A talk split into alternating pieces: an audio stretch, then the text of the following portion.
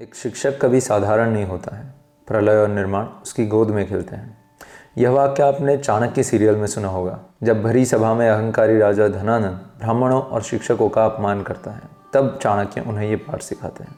और सही ही तो बोल रहे हैं, एक धर्मनिष्ठ शिक्षक, वो अपने बच्चों को, अपने शिष्य को, महाभारत और रामायण की शिक्षाएँ सुना सुनाकर, फिर उनके अंदर से महाराणा प्रताप और छत्रपति शिवाजी महाराज और पृथ्वीराज चौहान जैसे महान महान राजा बना देते हैं। और वही राजा फिर देश को विकास और निर्माण की तरफ़ ले जाते हैं। और उसके सामने एक दुराचारी और दुराग्रही शिक्षक, जो उन्हीं रामायण महाभारत की कथाओं में से कुछ श्लोकों को निकालकर ऐसे सिखाते हैं, जिससे वही बच्चे, वही शिष्य, वो धर्म से दूर हो जाते हैं, वो अच्छे कामों से दूर हो जाते हैं, वो अपने स्वयं के मोक्ष से दूर हो जाते हैं, और ऐसे ही वो पूरे देश का नाश कर देते हैं, उसका प्रलय ला देते हैं। जब हमें इन विकास दिव्य कीर्ति के कथनों पर वीडियो बनाने के रिक्वेस्ट आने लगी, लोग हमको कमेंट करके मैसेज करके बताने लगे कि, प्रभु, आपका क्या कहना है? ये सही है, गलत है? उन्होंने क्या बोला है? प्लीज़ इस पर एक वीडियो बनाएँ। तो उसको लेकर हमने सुना, वो पूरा वीडियो नहीं देखा था, पर सिर्फ़ वो कट था जो हमको भेजा गया था, उसको हमने देखा। और हमने सोचा कि चलो बनाते हैं। ये वैसे मूर्खता ही थी, वो जो वीडियो में था वो। तो हमने स्टोरी में डाला और बोला कि, अब बताइए, हमें इन महानुभाव पर वीडियो बनाना चाहिए या नहीं? तो बहुत लोगों का ये भी अभिप्राय आया बहुत लोगों ने ये भी कमेंट किया कि, प्रभु, आप देखिएगा क्योंकि इनको फंसाया जा रहा है, उन्होंने कुछ गलत नहीं बोला है, फिर भी उनको फंसाया जा रहा है और इनको गलत काट कूट करके यू नो उनकी उनकी कीर्ति को मान हानि किए जा रही है। तो हमें लगा ठीक है, हो सकता है क्योंकि हमने स्वयं ने देखा है कि बहुत अच्छे अच्छे लोगों को ऐसे यू नो उनके लेक्चर्स में छोटी छोटी क्लिप्स निकाल कर उनको बदनाम किया जाता है। सो हो सकता है। तो हमें लगा चलो ज़ीरो से स्टार्ट करते हैं। हमें नहीं देखना है डायरेक्टली वो वीडियो जो फैला हुआ है और ये सब। पहले उनके नॉर्मल वीडियोस देखना हमने शुरू किया कि और टॉपिक के बारे में कैसे पढ़ाते हैं। हमने पहले वो देखना शुरू किया। और अच्छे थे। अच्छा पढ़ाते हैं। कुछ इतना बड़ा प्रॉब्लम नहीं है। बहुत सारी गलतियाँ थी। बहुत सारे प्रॉब्लम्स थी। मतलब पढ़ाने के वे में the way he used to present certain things परंतु इतना इंटेंशनल नहीं था, इसलिए हम कह पा रहे हैं कि उसमें कोई बुरा दुराग्रह नहीं था इसके पीछे। पर फिर हमने शुरू किया उन चीज़ों के लेक्चर्स को सुनने में, जिसके अंदर वो हिंदुज़म की बात कर रहे हैं, शास्त्रों की बात कर रहे हैं, जातिवाद की बात कर रहे हैं, या बहुत सारी बातें कर रहे हैं। तो जब हमने उन लेक्चर्स को सुनना शुरू किया, तब हमने एक चीज़ नोटिस की कि जितना वो रैशनल और चीज़ों में रह रहे हैं, उतना रैशनल यहाँ पर नहीं रह रहे हैं। उनके टोन में एक चेंज आ जाता है। जब कुछ किसी स्पेसिफिक इंसान के बारे में बात करने की बात आती है, तब उनके टोन में थोड़ा चेंज आ जाता है, वो उनकी कहने की ढब बदल जाती है। वो देखकर हमको बड़ा दुख हुआ। दुख इसलिए हुआ कि कितनी आसानी से इन शिष्यों को अधूरा ज्ञान देकर उनको भगवान से दूर किया जा रहा है, उनके मोक्ष से दूर किया जा रहा है। हम इस वीडियो में डिटेल में उन सब चीज़ों के बारे में बात नहीं करेंगे कि जो उन्होंने बोला है कि सीता त्याग में ये है या फिर राम जी ने ये बोला या फिर उसमें उन्होंने ये बोला, वो बोला। क्योंकि सीता त्याग पर हमने ऑलरेडी वीडियो बना चुके हैं। हम एक दो साल पहले शायद हमने बना दिया था ये वीडियो। उसका लिंक अगर आप, आपने अगर वो वीडियो नहीं देखा तो उसका लिंक हम डिस्क्रिप्शन में डाल देंगे, कमेंट में भी पिन कर देंगे। और उसके सिवा भी काफ़ी काफ़ी सारी ऐसे चैनल्स हैं जो, जिन्होंने इनको इस प्रॉब्लम को डिस्कस किया है और अच्छे से किया है। तो जो हमारी दो तीन प्रिय है, जिन्होंने बहुत अच्छे से दिया है, नीरज अत्री जी है शिक्षार्थकम है भागवतानंद गुरु है, इन लोगों ने बहुत अच्छे से जवाब दिया है। उनका भी वीडियो का लिंक हम डिस्क्रिप्शन में दे देंगे और कमेंट में दे देंगे, जिससे आप देख पाएँ। और आपको ये तर्क के बारे में कोई क्वेश्चन नहीं रहेगा कि क्यों भगवान ने ऐसा बोला, कब ऐसा बोला और उनका कंटेक्स क्या था और अधूरा ज्ञान नहीं रहेगा आपका। और अगर आपने रामायण पढ़ी है, वाल्मीकि रामायण पढ़ी है, तुलसीकृत रामायण पढ़ी है, तब तो आपको क्वेश्चन होगा ही नहीं, क्योंकि अगर आप वैसे ही वो जो डायलॉग जो वहाँ पर बोल रहे हैं, उसके आगे, उसके पीछे अगर देखेंगे तो आपके लिए बहुत क्लियर हो जाएगा कि भगवान राम का ये इंटेंशन था ही नहीं। ज़रा भी ऐसा इंटेंशन नहीं था। वो क्यों बोल रहे हैं? अगर आप पहले से पढ़ते हैं तो आपको बहुत इजीली इसके बारे में समझ आ जाएगा। पर फिर भी अगर आपको समझ नहीं आया है तो हम जो डिस्क्रिप्शन में वीडियोस दे रहे हैं, उनको आप देख सकेंगे और आपको पता चल जाएगा कि क्यों ऐसा बोला गया है। और फिर भी अगर आपको ये वीडियोस देखने के बाद भी ऐसा लगता है कि हमको इस कंट्रोवर्सी को एड्रेस करना चाहिए लाइक डायलॉग बाय डायलॉग वो जो बोल रहे हैं उनको तो हमें आप कमेंट करके बता सकते हैं, हम देखेंगे। अगर ज़्यादा लोगों को कन्फ्यूज़न है तो हम इस पर भी एक वीडियो बना सकते हैं। परंतु इस वीडियो में हम उस पहलू पर बात करना चाहते हैं, जिस पहलू पर और लोगों ने बात नहीं की है। हर किसी ने उनको डिफीट करने का प्रयास किया है कि हाँ ये गलत है, ये यहाँ पर ऐसा लिखा है या नहीं लिखा है। अगर लिखा है तो उनको कैसे गलत कॉन्टेक्स्ट में दिया जा रहा है और उनको यू नो सिलेक्टिवली चीज़ें दिखाई जा रही है, ना आगे की दिखाई जा रही है, ना पीछे की दिखाई जा रही है, ना सही से समझाया जा रहा है, और ऐसे लोगों को भ्रमित किया जा रहा है। परंतु आज हम उस पहलू पर बात करेंगे जिसको किसी ने एड्रेस नहीं किया है। वो ये है कि एक शिक्षक किसे कहते हैं और एक आदर्श शिक्षक कैसा होना चाहिए। कलयुग में ज़्यादातर लोगों को ये ज्ञान नहीं है कि शिक्षक किसे कहते हैं। वो इसलिए क्योंकि उनको ये ज्ञान नहीं है कि शिक्षा किसे कहते हैं। भारत में अंग्रेज़ों के द्वारा गुरुकुलों का विनाश करने और अपनी मॉडर्न मैकुले एजुकेशन सिस्टम को सेट करने के बाद भारत में ज़्यादातर लोगों को यही लगता है कि शिक्षा उसे कहते हैं जो उनको नौकरी दिलाए और शिक्षक उन्हें कहते हैं जो ऐसी नौकरी दिलाने वाली शिक्षा दे। परंतु वो ये नहीं जानते हैं कि ये नौकर बनाने वाली एजुकेशन सिस्टम के कारण ही आज भारत के युवा का ये हालत है। आप ज़रा अपने आसपास देख कर देखो, सारे युवाओं में से बहादुरी खत्म हो गई है, उनका तेज खत्म हो गया है। उनके अंदर से जो मॉरल वैल्यूज़ थी वो ख़त्म हो गई है। उनके अंदर बस लस्ट भरा हुआ है। उनके अंदर बस ग्रीड भरी हुई है। उनके अंदर कोई संस्कार नहीं है।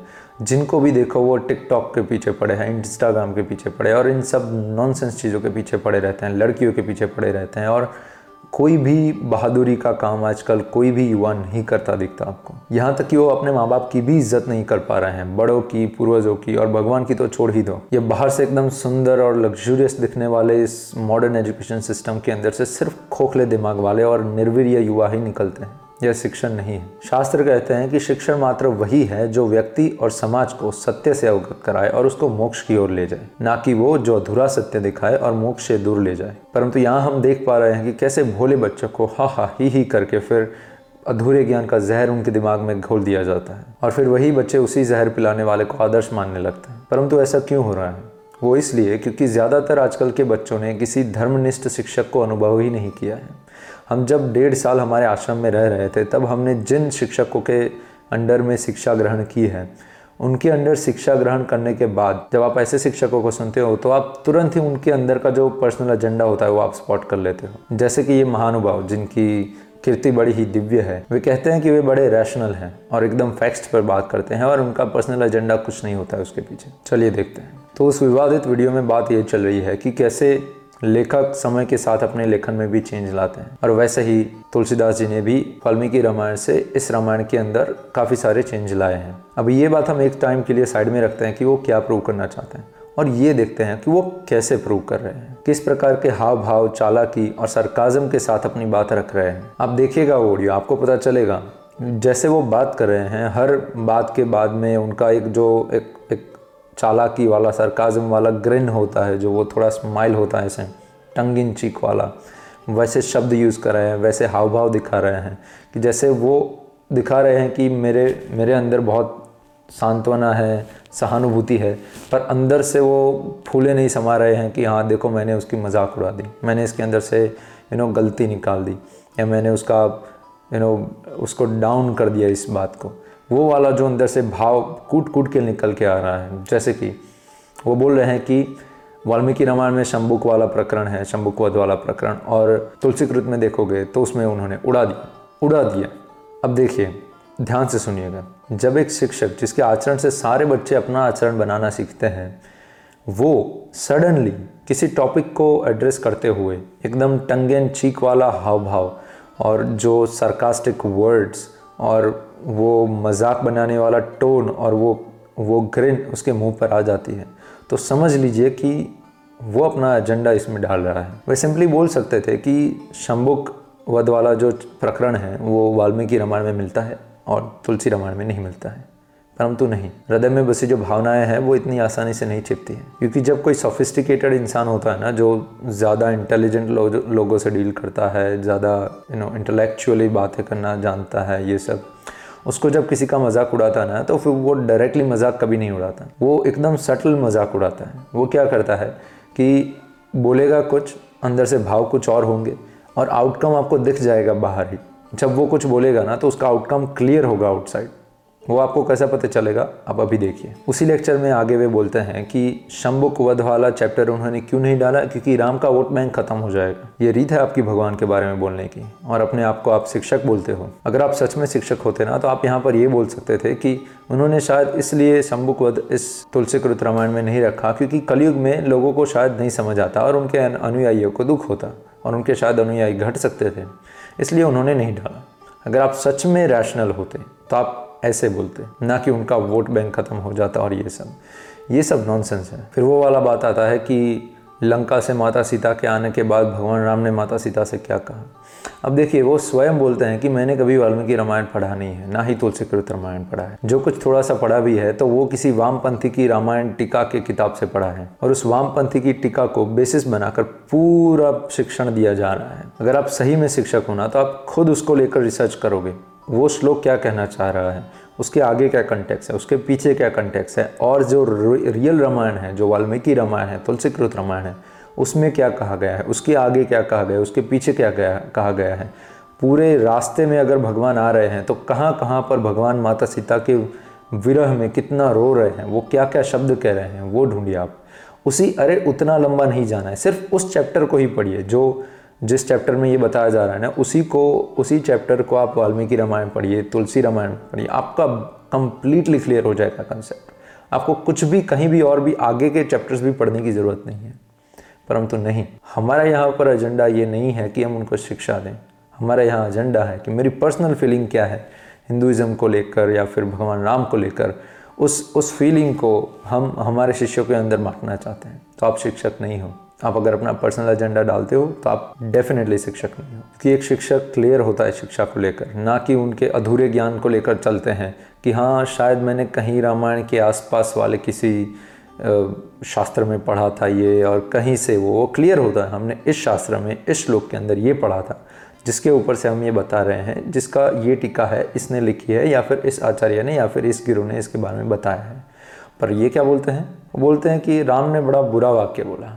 वो वाक्य बोलते हुए मेरी ज़बान कटी जा रही है, पर क्या करें? बोलना पड़ेगा। हाँ हाँ हाँ और फिर ये सुनकर बच्चे भी हँसते हैं। देखिए, अगर ये बोलते हुए अगर सच में उनकी ज़बान कटी जा रही होती ना तो सबसे पहले तो ये बोलते हुए वो स्वयं नहीं हँसते। और अगर बच्चे भी हँसते ना तो उनको डांटा जाता कि ऐसे नहीं हँसते हैं। This is a serious point आपको कुछ सिखाया जा रहा है, सीखो। हंसने की बात नहीं है। इसको शिक्षक कहते हैं। परंतु सत्य यही है कि वो चाहते थे कि यहाँ पर लोग हंसें। लोग इस चीज़ को मज़ाक में लें, क्योंकि वो स्वयं नास्तिक है। वो बोलते हैं कि मेरे को कोई फ़र्क नहीं पड़ता कि भगवान एग्जिस्ट करते हैं या नहीं।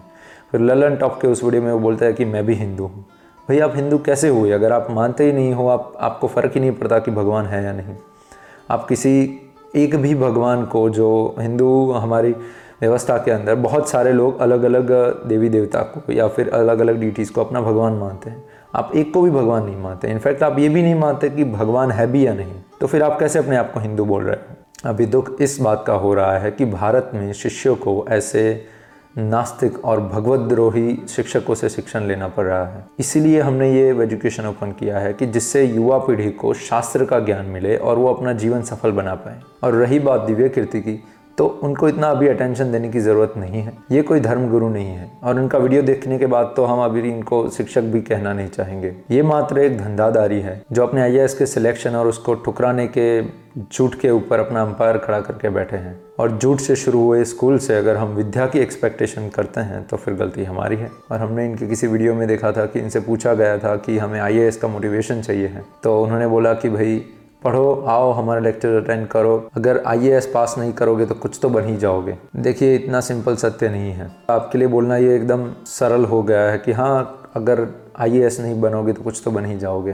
परंतु हमने देखा है ऐसे लोगों को जिन्होंने आईएएस के पीछे यूपीएससी जीपीएससी के पीछे सालों सालों अपने बिगाड़े हैं, उनका सिलेक्शन नहीं हुआ है। फिर वो सिंपली डिप्रेशन में चले जाते हैं लोग। उनका जीवन लिटरली बर्बाद सा हो जाता है। उनकी आशाएँ उतनी बड़ी हो जाती है कि अभी और किसी भी चीज़ में उनको सेटिस्फैक्शन नहीं मिलता है। वो लिटरली अपना जीवन, अपने रिलेशनशिप्स अपना हेल्थ सब कुछ बिगाड़ के बैठ जाते हैं। तो इतना सरलता से आप नहीं कह सकते हैं कि हाँ हाँ अपने साल बिगाड़ दो, सारे अटैम्प्ट डाल दो उसके अंदर और फिर नहीं हुआ तो कुछ तो बन ही जाओगे। निराशावादी ही बनते हैं और कुछ नहीं। परंतु प्रभु, अगर हमें शिक्षा लेनी है तो फिर अच्छे शिक्षक को कैसे परखें? देखिए, हम आपको कुछ रूल्स देते हैं सिंपल से। सबसे पहला रूल जो शिक्षक आपको अंधे सपने दिखाए और मोटिवेशन के जाल में फंसाए, उससे तो दूर ही भागो। वो शिक्षक सिर्फ़ अपना धंधा कर रहा है और कुछ भी नहीं कर रहा है। दूसरी बात, अगर आप मॉडर्न एजुकेशन के लिए पैसे भर रहे हो और अगर कुछ सीखना चाहते हो तो सिर्फ़ मॉडर्न एजुकेशन लो।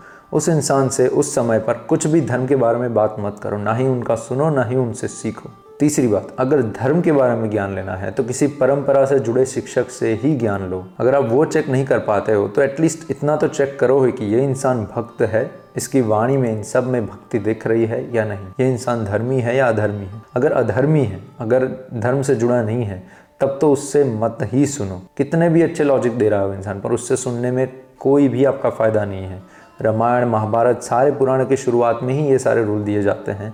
कि किन से सुनना है किन से नहीं सुनना है, उनके क्वालिफिकेशन क्या है क्या नहीं है तो उनका पालन करो। शास्त्र जो कहते हैं, उनका पालन करो। उससे बाहर जाकर मॉडर्न लॉजिक वाले लोगों से धर्म के बारे में बातें करना या फिर उनसे सीखना बंद करो। और अब उन लोगों में भी कहीं आधे से सिखाया गया, कहीं एक श्लोक से या फिर आगे पीछे के कंटेक्स के बिना सिखाया गया ज्ञान मत लीजिए। प्रयास कीजिए कि आप वहाँ से सीखिए जहाँ पर पूरा ज्ञान दिया जा रहा है। ना कि यहाँ पर कि हाँ इस श्लोक में हमने ये पढ़ा था और उस श्लोक में हमने ये पढ़ा था और उन दोनों को जोड़कर हम ये बोल रहे हैं। ऐसे कभी नहीं करना चाहिए।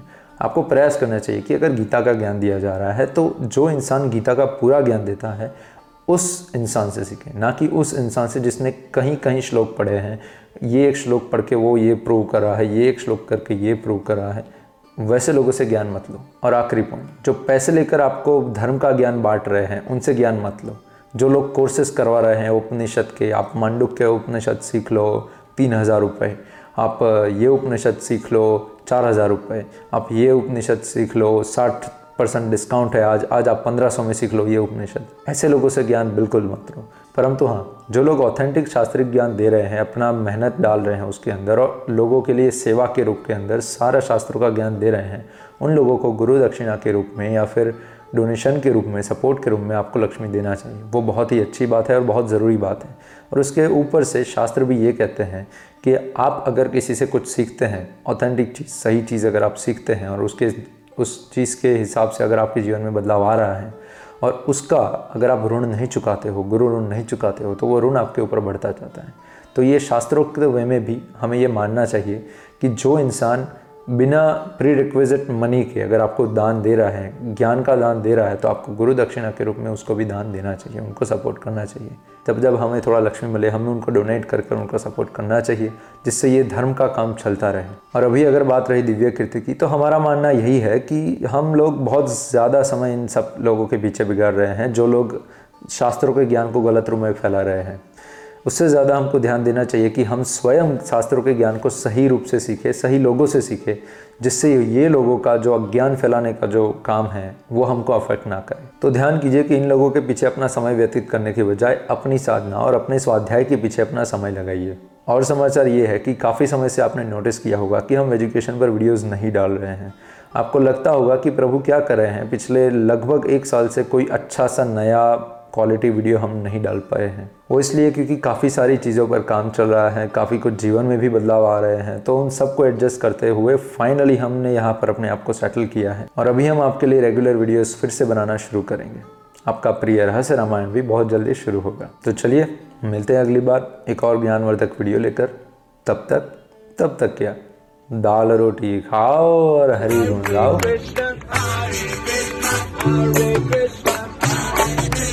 Bye.